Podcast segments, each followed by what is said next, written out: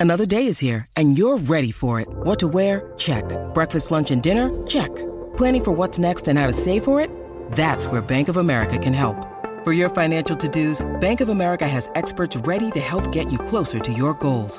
Get started at one of our local financial centers or 24-7 in our mobile banking app. Find a location near you at bankofamerica.com slash talk to us. What would you like the power to do?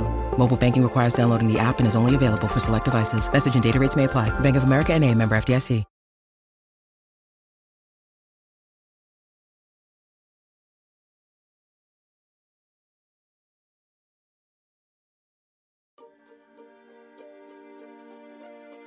Welcome to More Than a Muse podcast, a podcast all about women and the arts, hosted by Stani and Sadie. Join us as we explore what it's like being a female artist, examine modern day problems, and educate ourselves and you on important and forgotten female artists of the past. Hello, everyone, and welcome to More Than a Muse. I'm Stani. And I'm Sadie, and thank you for being here and being back. We took last week off. We needed a little bit more time, I think, to get this topic right, Yeah. get it well researched, and I'm excited to talk about feminist art today. Me too. We've touched on it a few times, definitely, but Mhm. this will be a great way to just dive into the movement of feminist art and what Yeah. was really like the key factors behind it. And of course, just how important it is today with everything that's going on in the world and especially this Mhm. month, just how important like protest feminist art can be. Well, I remember when you first messaged me with the idea of doing protest art or feminist art, it kind of made me pause and think just about, yeah, the way of how influential can be. I mean, now we see images or posters or things like that go viral on the internet. I've seen a lot of pictures on Twitter, Instagram, everywhere, you know, of just Mhm. posters um, sharing different messages. And that happened though even- even before the internet, right? Like just these Yes. viral, iconic images that have been associated with women's rights and just different feminist movements. And so I'm excited to, yeah, You talk know, about that and dive into that more. That is such an interesting idea. That when you were talking about that, I was just thinking like it's kind of hard to talk about like modern feminist art because it's like still happening. Yeah, And eventually, are they going to have to update textbooks to include memes? probably. Right? Because that's kind of like our modern, like everyday art. Like there's these memes and stuff that go viral. Or like our history textbooks gonna include like people's TikTok video essays. I know. You know, or like different highlight different TikTok creators that shared information on different movements and stuff. you'd think, right? Because it's become It's such, a huge part. Yeah. Yeah, that like that's where we're headed. Man, I would hate to have to be the one in charge of writing that textbook. I know there's so much. yeah. But I feel like now that's like where I go to a lot of the time. If I'm looking for Mhm. news or something, I'll either go on Twitter and if I want to know what people think about it, I'll go on TikTok. And Yeah. you know, No, like that's how. I'm consuming media and learning about the world is through social media. And I don't think I'm alone in that. They're just like citing tweets, linking to TikTok videos. Or you've like I've heard the joke of people saying like the oh I read an article about this like that's the equivalent of just being like oh actually I I saw a TikTok and that's what they said like that's the modern day equivalent of that oh, now Oh, that but is so true. That'll be so interesting. but yeah so like we mentioned we're talking about the feminist art movement and you touched on it earlier that a lot of the things we've talked about or we're going to talk about in this episode we've either done half episodes on full episodes Mhm. on and so whenever we hit one of those i'll definitely shout that out just let you know how we're going to do this episode is i'm going to do a brief overview of the feminist art movement and then Stani's going to talk about individual pieces and kind of yeah i'm excited to learn about which ones we're highlighting today anything else or can we jump in? I don't think so. Just know that we're here for you all with everything that's happening in the world, and we care about you and hope you enjoy this episode. And maybe it will inspire you to go make some art about things that you're. I was gonna say feeling. maybe it'll be empowering, and that's Yeah. the goal. hmm Mhm. Well, to start out, I'm going to start by shouting out a previous episode. It was one of our very first ones, if not one of our very first interviews, and it was with Hall Rockefeller, who is the founder of the Less Than Half organization. We've done mm. two episodes with her now at this Yes. point. She has a great Instagram account, a great community. So definitely go check her out and what she's doing. Her handle is all dot the dot lady dot artists. Thank so, you. Yes. Yeah. I always forget for sure what that Instagram handle is. But yes, go give her a follow. So, yeah, I'm shouting out that episode because she gave a book recommendation called The Short Story of Women Artists, which is really just that. But it is an amazing comprehensive guide of different movements, but then also letting you know the artists associated with them. And it's like ugh, i don't you just need this book. If you if you like women in the arts it just would recommend okay? And if you're listening to this podcast there's a really good chance that this interests you women in the arts. So you know would recommend. But i'm just going to read this little blip on feminist art on this page. So in 1971, so this is like when it starts, obviously, feminism and the concept of feminist art, protest art, it's been around forever. Um, yeah. But the actual coined like feminist art movement kind of existed in this time. Okay, 1971. Investigating the social and economic factors that had prevented women from achieving equal success with men, the art historian Linda Nochlin published an essay, Why Have There Been No Great Women Artists? It inspired a strong reaction among female artists. We have two episodes about Linda Nochlin. One of our, I think our third episode ever, which we talk about that whole essay that she did. And it's an amazing yes. essay. But then we also got the Linda Nochlin Reader, which is a collection of her essays, interviews, and things like that. And we did a bonus book episode on that. So shout out to this. Like I said, a lot of the things we're talking about today we've covered, we've but now we're a lot. Yes, yeah. we're doing it a little bit out of order, where we've talked about all the inner workings of everything, and now we're doing the overview. um, but anyways, the feminist art movement had already started with artists blatantly rejecting traditional portrayals of female nudes as goddesses. But after Nochlin's essay, feminist art entered a second wave as many artists continue to fight for gender equality, investigating such things as how women conform to social expectations. And then it mentions that although feminist art movement started in the 60s and 70s, and I think the Linda Nochlin essay really pushed it forward, there's been just such a long history of women seeking to generate improvements for other women artists, even if they didn't describe themselves as feminist, which is something that I find interesting. There's a whole section in the book called striving for equality and rejecting women as object. And it's funny because it just talks about the fact that a lot of these women did a lot of amazing things for themselves and for other women artists, but at the beginning they were not willing to call themselves feminists, which I mean, even in just my own life, I yeah, I was I relate to. Sometimes I, I I don't know what it is about that, but like I was always about like, you know, promoting women and like supporting women. I, I mean, I guess maybe not as perfectly as I thought I once was, but I, it took so long before I was like, oh yeah, I'm a feminist. Like it was such a dirty yeah, word. I, yeah, I think that's really what it was. It was just seen as such a dirty word. There's like a quote that says, feminism causes women to kill their husbands, leave their children. Mm-hmm. Like, become lesbians, you know, stop shaving their legs and like riot in the streets. You know, like it yeah. was just this such extremist. And there's nothing wrong. I mean, there's something wrong with killing people, but like but everything else. yeah, there's nothing wrong with like expressing yourself how you want to, but when it's seen as such an extremist, like you either hate men or you're not a feminist, I think it causes a lot of problems with people like identifying that way. Yeah, exactly. And also I don't know. I was gonna say it's almost. I think my issue is I the worst thing that I could possibly be was undesirable for men, and calling myself yeah. a feminist. I think was that for a while, and then I learned that that's stupid. Anyways, it's a process. And agreed. When I graduated high school, at the very least, I feel like I quickly learned. But, anyways, but yes, this book is amazing. Like I said, it talked about two different breakthroughs, which was the striving for equality, rejecting women as an object. We have a whole episode on the Guerrilla Girls, and they made it impact with their poster do women have to be naked to get into the met museum yes. which is amazing which is just another example of feminist art to go over it a little bit more I really loved this quote from an article. This one was from the artstory.org and about their article, Feminist Art.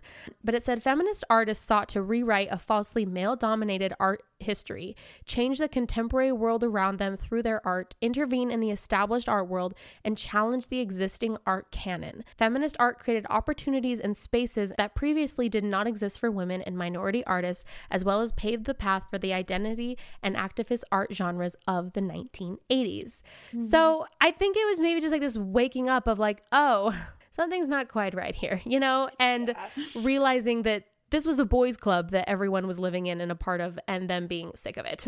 How the feminist art movement continued by the 1980s, there were art historians such as Griselda Pollock and Rozsika Parker.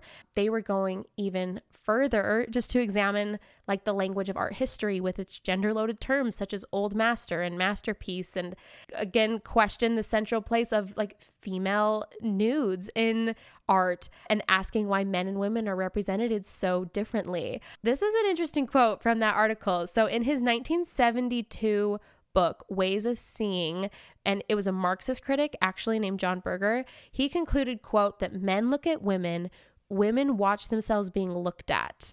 And I mean, I guess that kind of goes exactly to what I was saying about feminism and how I was so yeah. scared to call myself anything because it was all about what a man would perceive me calling myself a feminist would be. So, thought that was interesting. So there's definitely waves to this feminist art movement. What's sometimes known as the first wave of feminist art, women artists kind of reveled in the feminine experience, exploring vaginal imagery, menstrual blood, posing naked as like a goddess figure, and defiantly kind of using media such as embroidery that had been considered women's work in their art. So it's maybe mm-hmm. more of mm-hmm. like you know, reclaiming things that were once looked down on. But then later feminists kind of rejected this approach and attempted to reveal the origins of our ideas of femininity and womanhood. This quote was interesting to me they pursued the idea of femininity as a masquerade, which was a set of poses adopted by women to conform to social expectations of womanhood. So I think the first wave took it very literally, and the second wave was like, we don't have to take this so literally. Let's be a little yeah. bit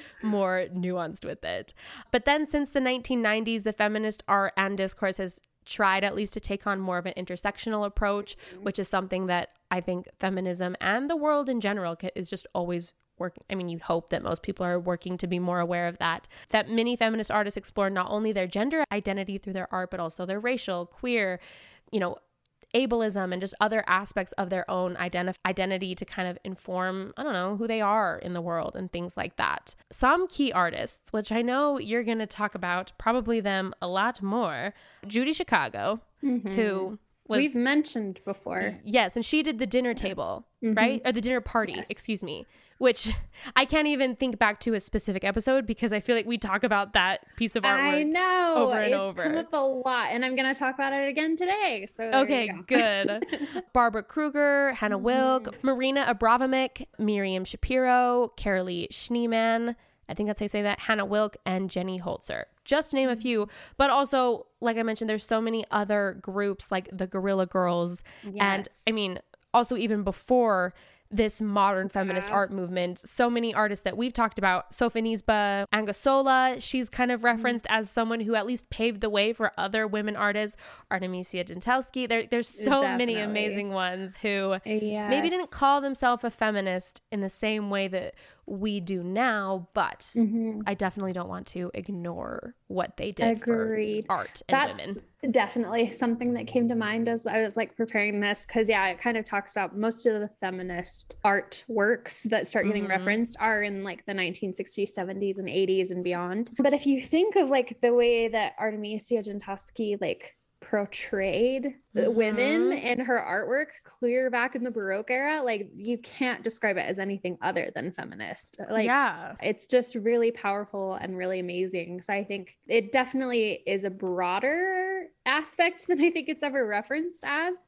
I guess like they weren't doing it necessarily in protest until now like in the 60s and 70s and so maybe that's yeah where the divide is but like it wasn't as intentional like meant mm-hmm. to be feminist art but you're right yeah. i mean there were so many people who came before that almost like did the groundwork for them so that i don't know this feminist art could exist in the world that it yes. did agreed well, there's our brief overview. Do you want to talk about some of the amazing pieces that are associated to. with feminist art? I also just wanted to mention really quickly there's a bunch of causes that can be like covered and it's like a lot of them are more recent but i would encourage all of you like if you're interested to go look up art that's being done about like the refugee crisis the climate yeah. crisis nuclear disarmament lgbtq activism and most recently black lives matter. Mm-hmm. there's like some really incredible modern artists that are doing a ton of stuff for that right now. They're just not a part of like the chronicle of our history yet because it's so current. So recent yeah. Yeah but definitely like go look up some modern artwork on crisis stuff. It's like it's incredible what people are doing. And also, too, like as you're scrolling your Twitter and TikTok feed, don't forget that like what we are seeing is a form of art, right? Definitely. Like, it's easy to look at them and be like, oh, quippy little funny signs, but like there's different symbols that become associated with the movements and yeah, Agreed. It's, like it's even art. stuff that people put on their protest signs becomes a part of it. Like the one quote that was like, "We're the granddaughters of the witches you couldn't burn." You know, like that's yeah. everywhere. Like now it's almost kind of chuggy because we've seen it everywhere. But yeah, exactly. Like it becomes. But it was on a iconic. protest sign.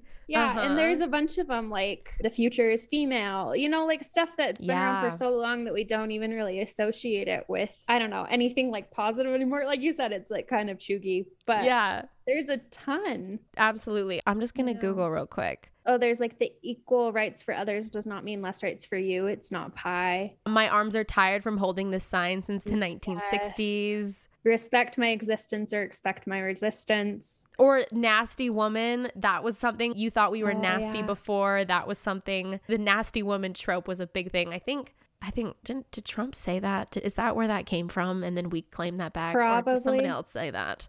I don't know. Uh, anyways, the rights of the minority should never be subject to the whim of the majority. Oh yeah, they always rhyme. They really I, like this one. Ugh, where do I even start? This is so funny. Someone just has a sign that says, "I'm very upset."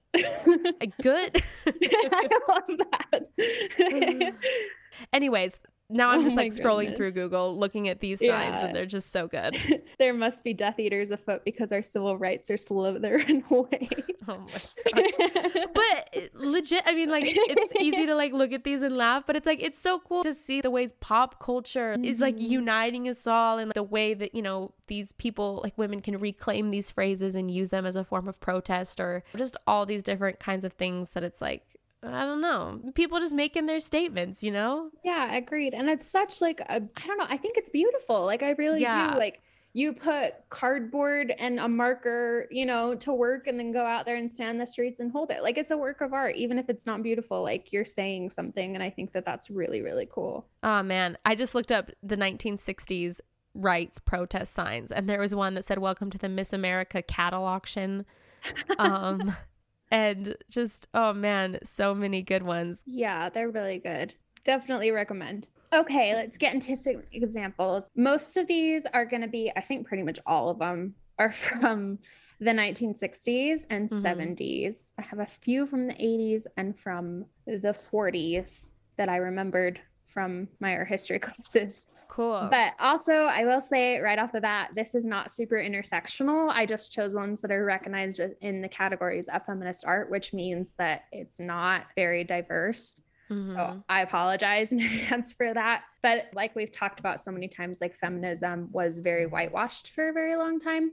So it's still working on it. There are modern women of color that are doing incredible things, but there's not a lot of historical examples that were recognized. So we're just going to go over the ones that are like just recognized the most. And I'm sure that's leaving people out, but this is what I've got to work with. The first one is actually one that I remember from an art history class, and I've like never been able to forget it because I just think it's so incredibly poignant and amazing. It's by an artist named Louise Bourgeois.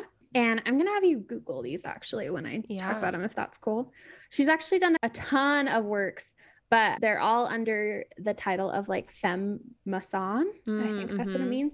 It means either like woman house or housewoman in French. Yeah. Because she was a native of France. And they're just so cool. She played around with a ton of imagery with it, but it was just this motif of like a woman trapped in a house or like a yeah. woman as a house you know, like just a woman and a house like merged together into one. No, it's cool. I'm yeah, it is. I see exactly what you mean. And the reason why she did this is she saw it as either like a structure of refuge or a place where you could become trapped. Mm. And so she was mm. like symbolically showing how a woman is often recognized as the household, right? Like she's yeah. trapped in the house, like that's her role. But also, like, home is such a lovely place and you love it because of who your mother is. And, like, you know, they always say a woman is what makes a house a home and like all this stuff. Yeah. And so she was like symbolically showing that, like, by degrading women into homes, like we were creating this trapped security uh-huh. them.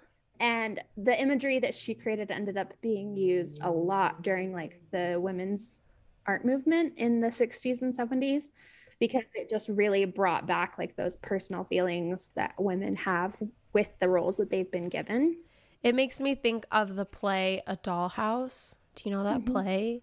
feel like I know the reference, but I don't. Um, a man wrote it. I'm pretty sure, which is, I guess, ironic, but it's by Henrik Ibsen. That was my feminist awakening. Was reading that play in my senior year, That's awesome. English class. But anyways, it kind of makes me think of that. What's the play about? I can't remember exactly what happens, but basically, the main woman character the point is that she is a doll in like this man's dollhouse kind of a thing her gotcha. husband's dollhouse and like while her husband isn't maybe like outwardly abusive and horrible. At least I don't remember it. So if I'm if someone's listening and they're like, um, yes, he is. I'm sorry, I don't remember. but like he's obviously like condescending and like not great. And so it's mm-hmm. kind of just mm-hmm. like commentary on like women fitting into their household roles that way. If I'm remembering yeah. it right. I'm pretty sure like maybe she had like lied about something and it was like almost like her way of I don't know. It's her development of this woman character. That's not very great no, um, summary, good. but basically, I liked it. It was like some awakening of yeah, mm-hmm. her own like realizing she was in this dollhouse kind of a thing. Yeah, I think another thing that's really cool is she does depict the women all as nude for the most mm-hmm. part, and I think that's for a couple of reasons. It's to like show that they are women, because otherwise, like, yeah, you know, you could mistake it one way or the other. And then also just to show like that objectification of women that also comes within in their art. roles. Yeah, okay. In art, yeah, as well, but also just like their role as a female in society. So that's the first one. And yeah, that was in 1946, 1947 is when she did a lot of those. So the next one is a performance piece by Yoko Ono, actually. Mm. It's called hmm. Cut Piece in the 1967s. I will be upfront and say that performance art honestly freaks me out like big time. Really? yeah.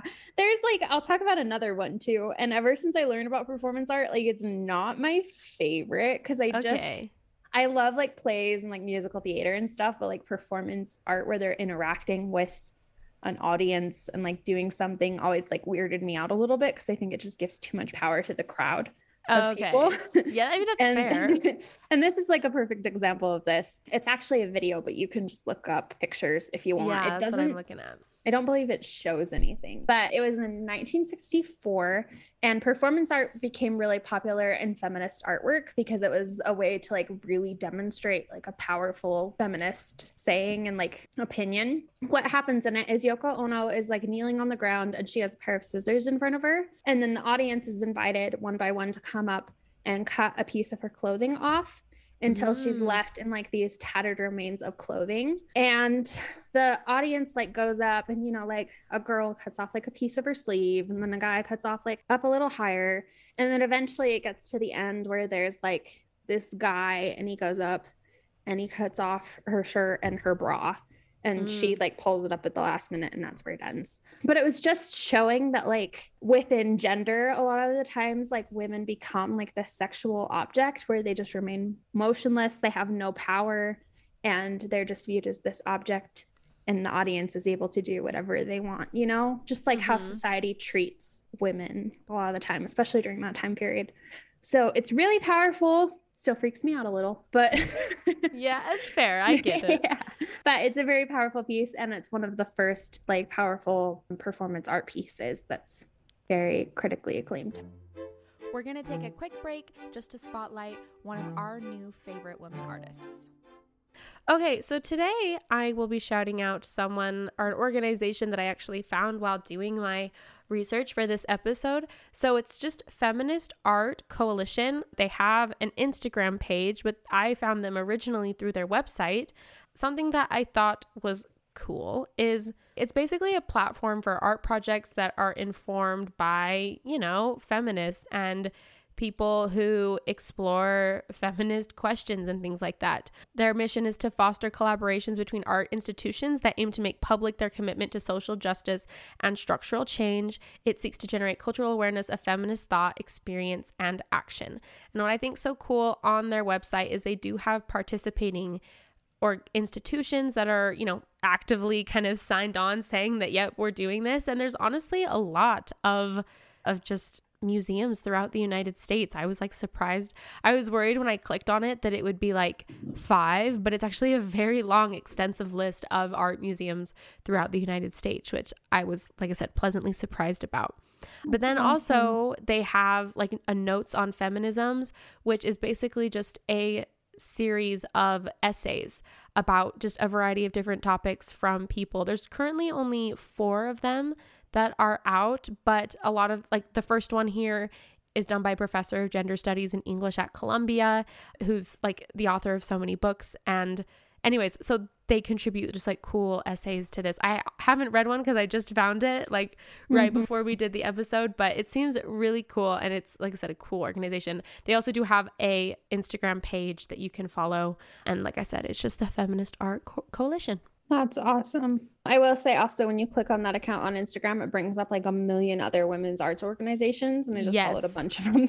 Uh-huh. So go check that out. As always, you can check our following, like who we're following on Instagram, if you want like a bunch of amazing artists and organizations and people to mm-hmm. look at. We'll always have that. Yes. I actually am doing like a fun little logo a day challenge for the month of July and it was organized by a hand letterer that I actually know from school. She went to UVU, and um, her account is called Type Affiliated. Her name is Haley, and then she's also doing it with a graphic designer called Laura. I think it's Laura who's doing it from By B and L.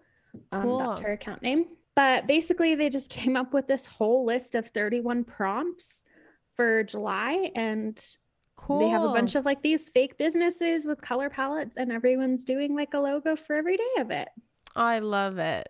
Yeah, but I also I just really love like Haley stuff, like type affiliated. She does all these hand lettering. There's actually a business like on my street that she did the rebrand for. Oh no way! Hand lettered completely. Yeah, and it's it's beautiful every time. So I recommend following her anyway. But you can also follow the hashtag for uh-huh. everyone who's doing the logos. It's HL31 logos. And then you can see everyone's work and find even more graphic designers and artists from that as well. So, which is obviously we love. Yeah, great opportunity and it's fun. There is actually something I saw on TikTok this week where someone brought up the fact that like there was a photography professor who assigned half of his class their assignment for the whole semester was to just take as many photos as they possibly could like quantity over quality. Just like it didn't even oh. matter if they were good, they just had to have a million a photos. Yeah. and then the other half of the class he assigned quality over quantity. So they only their final thing was to turn in one perfect photo. Oh. Yeah. And by the end of the semester, he realized that the people who did the quantity part ended up having better work because they were so mm. focused on just like taking as many as they possibly could that they didn't get trapped up in the idea of like what was perfect. Yeah. And it ended up being better than the other people who obsessed over being having the perfect, perfect. photo the whole time. So they yeah. hardly ever took a picture because they spent so much time like planning what they were doing while the mm-hmm. other people were like refining their skills and learning how to use their camera and like messing around and doing cool stuff. Oh. And I think a lot of the times in art, like we do that where, yeah, it's so easy to yeah. obsess over perfection when, yes, yeah. if you let go of that, you make your best work. Agreed. So I think like stuff like this, where it's like one logo a day, or they have like drawing challenges like Inktober and stuff we've talked about, where you just kind of get out of your head and you're like, well, it doesn't even matter if it's great because it's just for this. It's not even for a client. Mm-hmm. And you're just mm-hmm. creating like a mass amount of stuff. I think sometimes you end up doing better things. So, Absolutely. Yeah, yeah, I totally agree with that great opportunity to allow yourself to grow. We and we love growing. So we do. We really amazing. love it. All right, now back to the show. The next is, of course, Judy Chicago's The Dinner Party. Had Classic. to bring it up again. It's just probably the most famous work of feminist art that there is, I would say probably. Yeah, I mean, definitely one of the literally most. the amount of times we've just referenced it in our episodes, like it comes up all I the know. time. It's Mhm. everywhere, and we haven't even done an episode on Judy Chicago herself yet. I, so I mean, that's what I was thinking. I'm like, I feel like this is due. it's recognized as the first epic feminist artwork, probably just because of the size. it's It's, so huge. big. Yeah. But she turned a dinner table, which is an association to the traditional female role, you know, having the dinner table set. It was shaped like an equilateral triangle. Each side has an equal number of place settings dedicated to a specific woman in history, and each plate contains a dish. So it was just breaking into the idea of like how women are subjugated by society. She has a bunch of people sitting there. A lot of people we've mentioned. Yeah, I was just gonna Yeah. say. hmm But like Sacagawea, Sojourner Truth, Eleanor of, Aqu- of Aquitaine, Empress Theodora of Byzantium, which we actually have an episode on. Yeah. Um, Virginia Woolf, another one we have an episode on. Um, Sojourner Truth, Susan B. Anthony. You know, we've talked about them in our history of Western feminism episode. Mhm. And Georgia O'Keeffe, which eventually I promise we will have an episode on her. She's just so famous. but that's a lot of symbolic guests that she has. Each place setting also includes a hand painted china plate, ceramic cutlery, and a chalice, and a napkin with an embroidered gold edge. They also are all resting on embroidered runners that has a bunch of needlework styles and techniques. And then it stands on a floor that's made up of 2,000 white luster glazed triangular tiles inscribed in gold script with the name of one of 998 women who have made a mark on history. it's very beautiful. Yes, and very big and very And- grand. yes, very grand. I get why they're saying it's one of the first epic works of art by like a feminist artist because truly like it's huge. yes, it's giant. It actually received a ton of criticism, but then it like traveled the world for a really long time, which makes sense. Yeah, a lot of people were like mad about it, but because people are mad about everything. I was just gonna say. I mean, okay.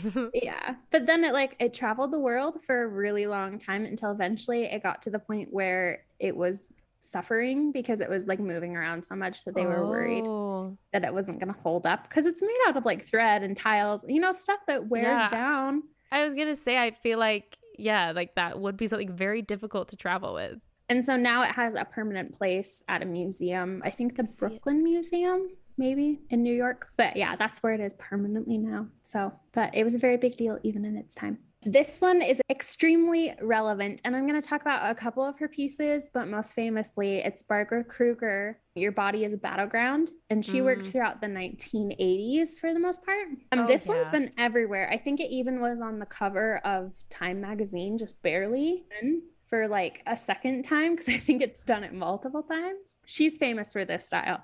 She has like it looks like the Supreme logo. If anyone's familiar with that. Yes. it's literally like this typeface that's white on red backgrounds, like strips, Uh-huh. and then with photos used in like different collage photo montage ways. And the most famous one is a woman's face, and it has like a positive image, and then like the negative reverse of that, inverse, where everything that's black is white and everything that's white is black, like a negative image. And then it just says in like her red and white letters, your body is a battleground over the top of her face obviously talking about abortion rights and bodily autonomy and all of that. It's been used over and over again, but that's the kind of work that she's famous for. She also has a couple talking about consumerism. This is I shop, therefore I am. Or you are Mhm. not yourself. And it's all kind of that same style of like the white letters against the red background. But she did the Your Body's Battleground for the 1989 Women's March on Washington in support of legal abortion. And so that was kind of the major one that ended up being used a ton and then ended up even being made into a billboard commissioned by the Wexner Center for the Arts. Wow. And yeah, it's once again, it was on the New York Times cover, I think just barely, right? But they just changed the words to who becomes a murderer in post Roe America. oh, so wow. a very powerful stuff. She has a ton of work. It's very simple, but it's very cool to look at. This one I actually kind of find very funny. Mary Beth Edelson, she did a rendition of Leonardo da Vinci's painting of The Last Supper. Oh no way. But then instead of putting all of the apostles, she put uh, women artists. Amazing. yeah, it's really funny. She has them all in the same positions, but she has their faces included instead. and it's just notable women artists collaged over the heads of Christ and his apostles. It was just to talk about like religious and art historical iconography in the subordination of women. So just like talking about how women are treated within religion and within art history and all of that. Very powerful, but also just like very humorous in a lot of ways too. Like I think a lot of people would consider it very blasphemous to do something like that. And I just think it's hilarious. So good for her. That was created in 1972 and it was one of the most iconic images of the feminist art movement because it had so many powerful people like sitting at that table. I was gonna say it. I'm sure that pissed a lot of people off. So oh yeah, definitely. Reminds me of when Ariana Grande for her like VMA performance of God is the Woman. It was like it was like very Last Supper esque. Have you seen Oh, that yeah. performance? I You haven't. it. It's Yeah, very it definitely to. channels like Last Supper vibes of all of them sitting at this long table, and That it's God as so a woman. funny. So I'm like, uh, I don't get why like people get mad about stuff like that because it's not like Leonardo da Vinci was at the Last Supper. He didn't Yeah. paint how it actually happened. So they're like kind of parroting the painting, not the actual event. You know what I mean? Like- yeah. I mean, like the painting definitely represents something, but like Yeah. I personally don't get offended by things like that. I so don't either. I think, yeah, with art and religion being so overlapped for the early years, I think you've just got to kind of accept it as a part of art history. The next one is Hannah Wilke, uh, her Starification object series in 1974. She just really wanted to represent herself in like a non-traditional ways and her medium was actually photography which was really cool she portrayed herself like in a bunch of various poses positions and outfits a couple of them she's topless and then uh, a couple of others she's completely clothed and then she took all of these like various pieces of chewed gum and then Okay. shaped them into vulvas and arranged them on her body Oh, I was wondering what the stuff on her face was. chewed gum which also grosses me out but i appreciate the metaphor I mean, yeah, yeah they're it- beautiful photos. Definitely. And she was like demonstrating how women in society are chewed up and then spit out, which I really appreciate the metaphor of it. Of yes. Course. And they're cool. It's like selfies back in the 70s. Oh, they're very beautiful photos. yes, they are. There's a couple of them where it has like all of them Uh in a huh. row and I love the way they all look together. Like it's it's really cool. Man, I'm just like, we're never gonna run out of potential episode ideas I know. because now I want to know about all of these women. I know. We never will. This happens every time we do a basic overview. I'm like, well, great. Now I have another list. Uh huh. People that I want to know more about. okay, and now back to Marina Ambrava Abramovic. Abravamic, yeah. It's a performance piece again. This one, when I learned about it, really freaked me out. I think I'm this is why I'm afraid of about it. performance art. It's called like Rhythm Zero or Rhythm O. I think Okay. it's Rhythm Zero, but it was in 1974, and it was like she really wanted to horrify people with like the position of women in society and trust me, I was horrified. So it worked. but she presented like her public audience with 72 different objects. And it was everything from like feathers and perfume to a rifle and a bullet, like literally the biggest range of stuff you could ever imagine. And then she sat in front of the audience and was the object, and the audience could do whatever they wanted to do with her body for the next six hours Ah, six hours. Yeah. And her audience was in complete control while she laid motionless, didn't react at all the entire time. We watched a clip of it in school and I was like horrified, horrified. Of course, like the audience gets wild and they end up violating her body. I think at one point they even like someone used a rose and like used the thorns and cut her in various places. Like it gets bad. like they really, really get scary. I and guess then- she proved her point then. Yeah. At one point, a man threatens her with a rifle and she still doesn't move. He's literally holding a gun to her head, loaded, and she doesn't move. And then when the piece ends, the six hours is up, she stands up and starts walking toward the audience and they flip out. Everyone is so scared that they like run away in fear because they can't deal with like what they just did like how horrified they are with how they acted to her and I like mean, when good. confronted with her as a person like Yeah. a moving breathing person who actually reacts again they come to terms with what they did and they're horrified Oh my gosh. Yeah, I'm looking at pictures and it doesn't like do obviously it justice, but mm, ay ay ay. Yes, I. It's so interesting to me because obviously, like when she's treated as an object, they had no ramifications with what they were doing at all. Yeah. The minute she became a person again, they were horrified, and obviously, it was like a commentary on how women are treated as objects, and so people don't feel bad for the things they do to them because they're not willing to recognize them as people. oh my gosh, that yeah, I don't I've never heard of that. yeah.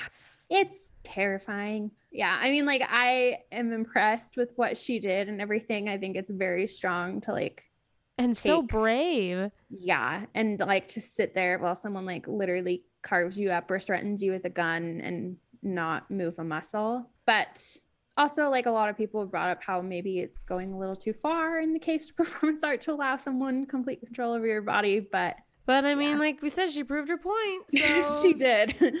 okay, this next one I studied in a pop art class and Oh, I cool. love her work. She actually did a lot of feminist artwork as well, but I want to kind of focus on her anti war artwork because I think it Mm. incredible and just so powerful.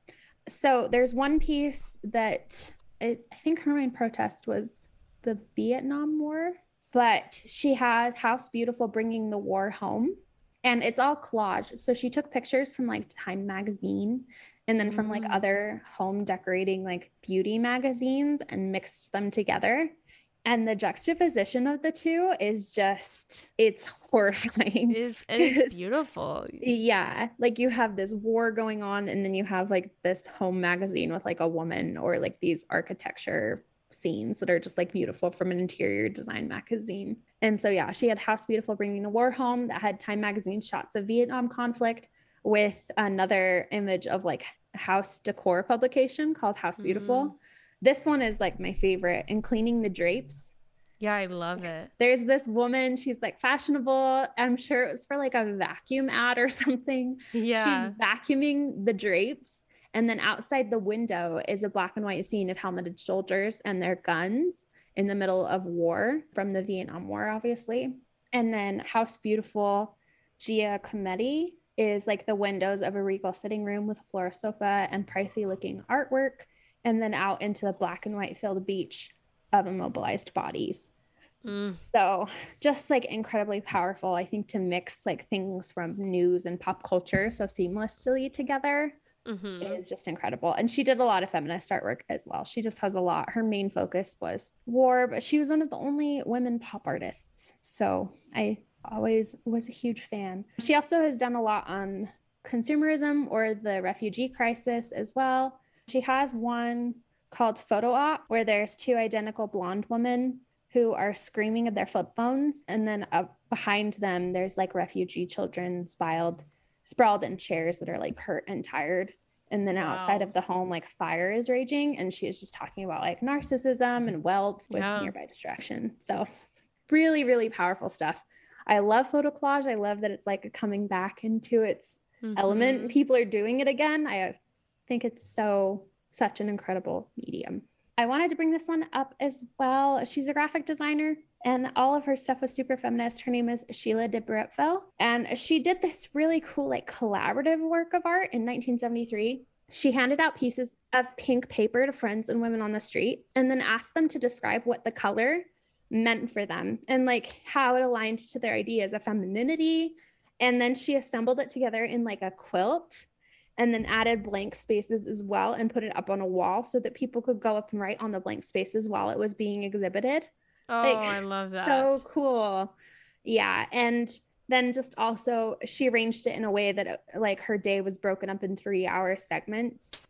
And then Uh-huh. also arranged it like a quilt because she said it was very like reflective of women's work, like quilting and sewing, Yeah. how that's recognized.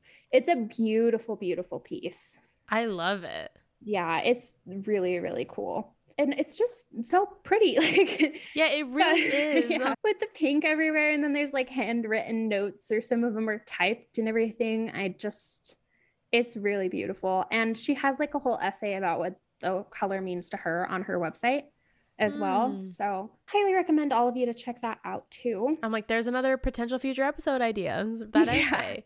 no she's amazing Then there's actually a whole thing called cyberfeminism, which I didn't know about, but it's like a subcategory of feminist art because of like modern like Technology and video stuff. and technology Yeah. and everything.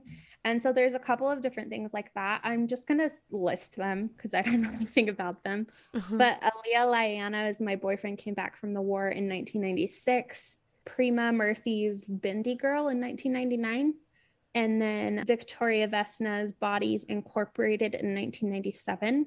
And they all used like video, streaming, chat rooms, uh, like hypertext coding, 3D modeling, all sorts of stuff like that. And I'm sure that moves into like VR and everything. yeah. Like, so that's a whole new thing that's there as well.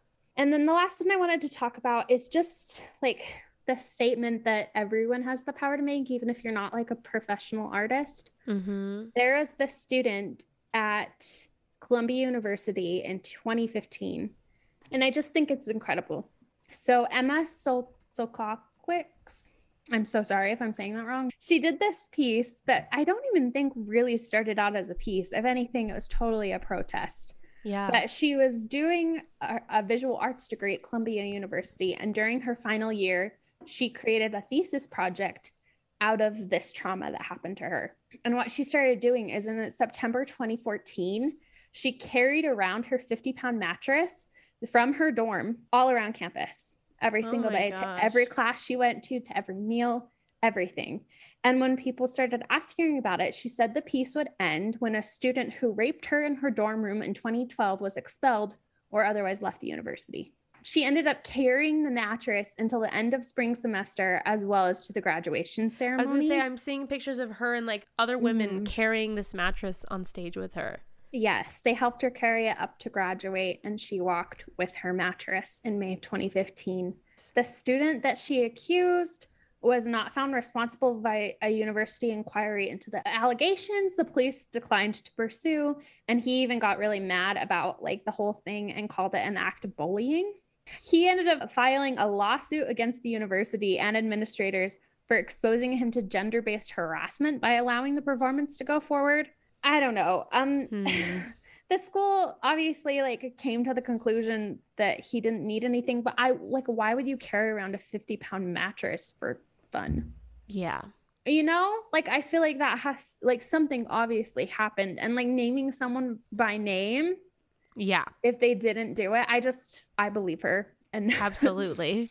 I think that that's a lot to go through for, yeah, for nothing. So obviously it stirred controversy because a bunch of people were mad about it, but a lot of art critics and commentators really believed in it. Jerry Saltz called, called it pure radical vulnerability, which I love because you're literally carrying your mattress around with you. Like yeah. that is so vulnerable. And other people called it one of the best art shows of the year. a journalist described the work and events surrounding it as a triumph for the survivor movement and a nightmare for the student that she accused. Caught between defending and enabling her freedom of expression and then the rights of the uh, accused to due process, the university ended up having to come up with new written policies for what they allow on campus because it was such Oh. a controversy because they wanted to allow her her freedom of expression but they were also worried about like his right to like a trial and I mean, innocent until proven guilty that kind of thing you know so it was kind of this problem for the university and they ended up being criticized by both sides and both sides parents for how they handled everything because they did not do very well I'm clearly not, but yeah. But I think it's a really beautiful expression and like very vulnerable. And I mean, she ended up with her own Wikipedia page for her performance artist piece over something that I'm sure was a total nightmare for her. But dang, that is so like br- I don't know if brave is the right word, although it is, but I don't feel like it properly like sums up. That's Yeah. that's crazy. That was not a very profound thing for me to say, Mm. but I'm just like soaking in this yeah, this art and just these pictures are so powerful and I know it's incredible. And for her thesis, she had like the rules that she obeyed on the wall as well. So she had like, whenever I'm on the university property, I must have the mattress with me. This includes all these Mm. places, and like had all these rules for herself of like how she would obey it and what she would do. that's incredible. Oh, it had to remain on campus when she was not there. And she was not allowed to ask for help in carrying it, but could accept if help was offered. Okay, Yeah. so that makes sense. She kept a diary throughout. There's just so much about this work. I think it's really incredible. Everyone should go look it up. And I think it's a perfect example of like modern performance art and feminist art. Yeah, so vulnerable too. Yeah, definitely. Like, oh, I cannot I- even imagine. Something that I've been thinking about lately is just the fact that, like, with social media, it's created a way that all of us have a platform to speak out on issues, on things that upset us and don't. But it's also created this, like, weird thing where it's like we're expecting everyone to also speak out. And I'm not here saying, or like, to be one of those people who's like, I don't know that I, I have a feeling that people listening might think I'm going somewhere, and I promise I'm not. What I am saying is that it's interesting just the idea of sharing your own traumas and your own Mhm. triggers and balancing it for yourself where you're honoring your own privacy and honoring your own like need to sometimes just go through things by yourself but also recognizing that sharing your own story and doing things like this are so vulnerable and so brave but yet also you're not required to share your story in this way if that's harmful for you you know what i mean Agreed. Yeah. and sometimes I've thought, like, oh, am I a coward because I don't speak publicly about these things? When in reality, it's like, no, those things are actually still traumas and things that I'm working through. And I don't know if I have the strength for that to be criticized right now. And that doesn't make me a bad or weak person. You know what I Agreed. mean? Yeah, definitely. I think it's one of the things I love about this too is that it wasn't like right after her sexual assault occurred. She was in 2012 and this all began in 2014. Like it's Mm. okay to wait. Like sometimes it Yeah. take a long time before you're able to talk about something that hurts you and I think that that's an important thing too is that a lot of times we expect people to speak up right as an issue is happening and maybe they're processing Yeah, that if they didn't speak out immediately, then it wasn't true and it's not real. When it's like, no, like there's so many layers to your own experiences. And it's like I said, sometimes I felt the pressure of like, oh, maybe I need to like share this, or even just like with promoting my own music, of like, yeah maybe if I shared like the most juicy, hurtful story from my past, then that would make my song blow up. And I'm just like, but I don't really want to share something personal about my life, you know? And so it's just, I don't know. Honor your own triggers and traumas and deal with them how you must. And you sh- feel like you should. That's basically all I was trying to say. Definitely. Yeah, no, I completely agree. Just very cool. Obviously, there's millions of examples of feminist art that we could not get to because it's continuing all the time. So feel free to share any pieces that we missed with us in our Instagram comments this week. Mhm. We post some of these other works of art, and I'm sure we'll talk about it more in future episodes. We always do. Yeah, yep, exactly. And if there's something that we like mentioned briefly in this episode that you think would be interesting to do a full episode on, like let us know so we can plan accordingly moving forward. Yeah, we definitely like want to talk about things you all are interested in too. I mean, we're just kind of going off of what we want to talk about, but like if, true. if there's something you're dying to hear about, like we're totally willing to do whatever. Absolutely. And then we will be back next Monday with our normal scheduled episode. We'll be right back on with every single Monday from here on out. Yes. And we'll talk to you then. Thanks so much. Bye.